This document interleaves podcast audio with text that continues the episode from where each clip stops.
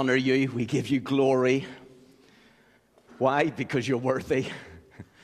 You alone are worthy, Lord. You're worthy of all our praise and all honor and all glory. And thank you for joining us this morning. And uh, um, just to say, we are um, a church who just wants to see lives transformed with the gospel. But also, part of our DNA is church planting. So, we're meeting here um, on, um, on a Sunday morning. We also meet over in North Wales. There's another group um, who've just recently planted over there. And then another group who meet in in Crewe as well. There's a small church plant over there as well. And, uh, but it's great to be part of the family of God and to rejoice in all that God is, is doing um, through us.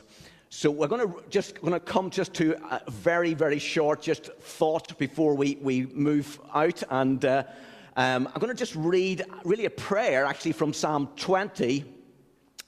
So it begins, May the Lord answer you when you are in distress. May the name of the God of Jacob protect you. May he send you help from the sanctuary and grant you support from Zion. May he remember all your sacrifices and accept your burnt offerings. May he give you the desires of your heart and make all your plans succeed. May we shout for joy over your victory and lift up our banners in the name of the Lord. May the Lord grant all your requests. And then we declare, Now this I know. The Lord gives victory to his anointed. He answers him from his heavenly sanctuary with victorious power of his right hand. Some trust in chariots and some in horses but we trust in the name of the Lord our God. They are brought to their knees and fall, but we, we rise up and stand firm. Lord, give victory, answer us when we call. Now, I grew up on a dairy farm and I would regularly regularly work with my dad or for my dad over, and particularly over the summer months, we would we'd often um, I'd often help with cutting the silage. Now it involved cutting the, the grass in the field, then it was brought in on trailers, and then I guess tipped up into the yard. But very often my job was to buck rake the silage into the pit, and this required a reasonable amount of driving skill. On the back of the tractor, there are prongs um, this sort of row of prongs, and you'd reverse into the freshly cut grass. You'd pick it up, and then you'd re- you would uh, reverse into the silage pit. Now, my dad was very safety conscious, partly because he knew how accident prone I was. So, so he would give me endless, discuss- uh, endless instructions of what to do. But at the age of 16, I knew everything. I was an expert in pretty much everything in life. But one of the things that he told me was don't go too near the back of where the grass is soft in case you get stuck. Now, I was doing really well for a few hours. Things were going wonderfully until I just went that little bit too far back, and, and, and the, the back tires began to spin, and, and, and I began to sink, and I'm absolutely stuck in this grass. I thought, no problem, I can fix this. So, all I need to do is just dig the grass out from in front of the tractor tire it's got to be fairly easy. So I grabbed my pitchfork and I began to dig. And about the third lump of grass, I completely missed and put it straight into the back tire, this large back tire of the tractor. I can remember standing there thinking over this rather dreadful dilemma do I leave the pitchfork in or do I pull it out? I decided to pull it out. And as I stood there, as I watched the air leave that huge tractor tire, I felt as deflated as that tire was beginning to look. See, if only I'd gone to my dad in that first moment, if, if only I'd, I'd asked him and got some help from him, but I thought I could do it. I thought my skills were, were better than they really were. Rather than, than trusting in my own ability, I should have gone to the one person who could have sorted out the problem without making things worse. Listen, the same thing applies to your relationship with God. All too often we want to fix we want to fix things ourselves rather than turning to God who can sort out any problem. Yet why is it that we so often are so slow in asking God for help? As Psalm 20, verse 6 says that, that is the Lord who answers us from his heavenly sanctuary with the victorious power of his right hand. See, he is your sustainer, he is your protector, your heavenly Father who raises you up so that you can stand firm. Now, I'm very aware I was blessed with a, a very good dad. Not everybody is. You see, my dad loved me despite my many failings. He didn't love me any less, even though I burst ta- tractor tires or even wasted an entire day of work. But if we think about it, if an earthly father can love and forgive me that much, how much more will a perfect heavenly father love each and every one of you? It is just immeasurably greater.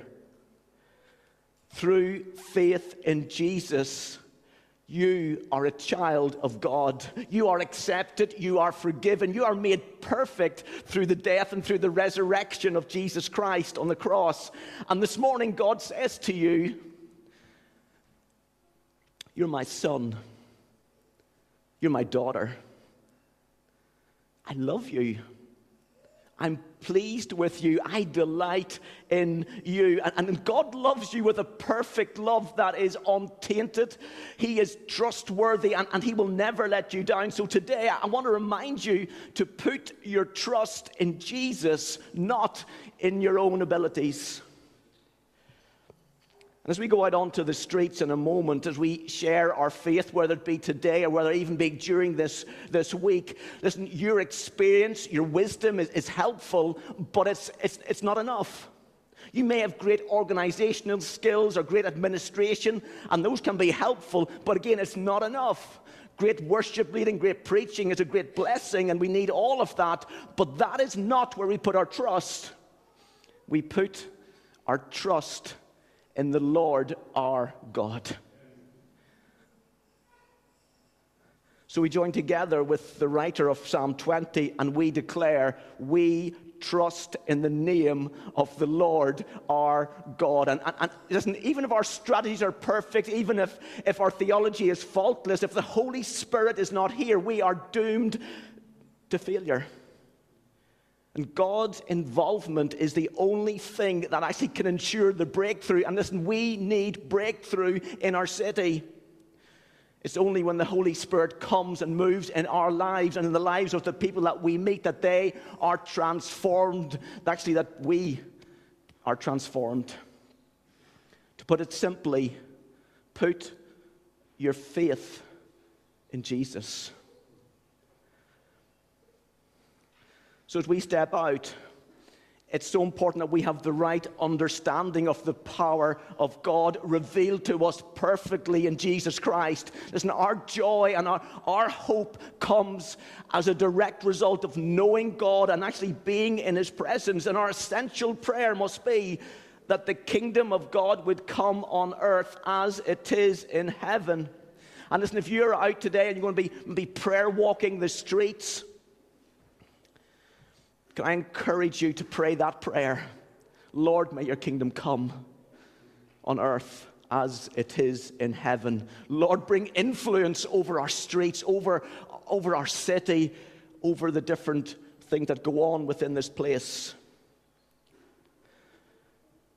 This is God's desire over each of our lives, over our church, over our city. And, and, and, the battle cry, it's not fought with swords, it's not fought with guns, but it's fought with the gospel of the Lord Jesus Christ, crucified and risen. As Paul says, our struggle is not with flesh and blood, it's not with people. Our struggle is against the rulers, against the authorities, against the powers of this dark world, against the spiritual forces of evil in heavenly places. It's fought for the souls of men and women. It's fought in the power of the Holy Spirit. It's fought with words of truth and deeds of love and justice. It's a, it's a cry for healing, for freedom. It's a rescue cry. And if you have been rescued by Jesus, if you put your trust in Him, you need to know that you've been rescued for a purpose. You're saved to serve, to bring the full gospel of repentance, of faith in Jesus that will, that will see people restored, forgiven, set free, healed. This is the message we want to bring to our city today. That they know and can know Jesus by coming and putting their trust in Him, but someone needs to tell them. And God is going to use you to tell them that they need Jesus. And when they repent and when they turn from their sins and they allow the Lord to be, to be truly Lord of their life, their lives will be changed. And they will spend eternity rejoicing with their Savior. So let's stand together. We're going to pray just for a moment. I'm going to ask Rachel to come up and just to share what our plan is for today. Lord, we thank you that you have called us for purpose. Lord, we are your ambassadors, your representatives here on earth. And Lord, may you equip us. Holy Spirit, we pray, come now. Come and minister into our hearts. Come and strengthen us. Come and help us. And Lord, we want to pray as well, Lord, as we go out from here, Lord, as we, with different activities that we do, Father, bring people across our path. Lord, I want to pray for divine appointments that will be significant. Father, I want to pray for lives to be changed today in the name of Jesus. Amen.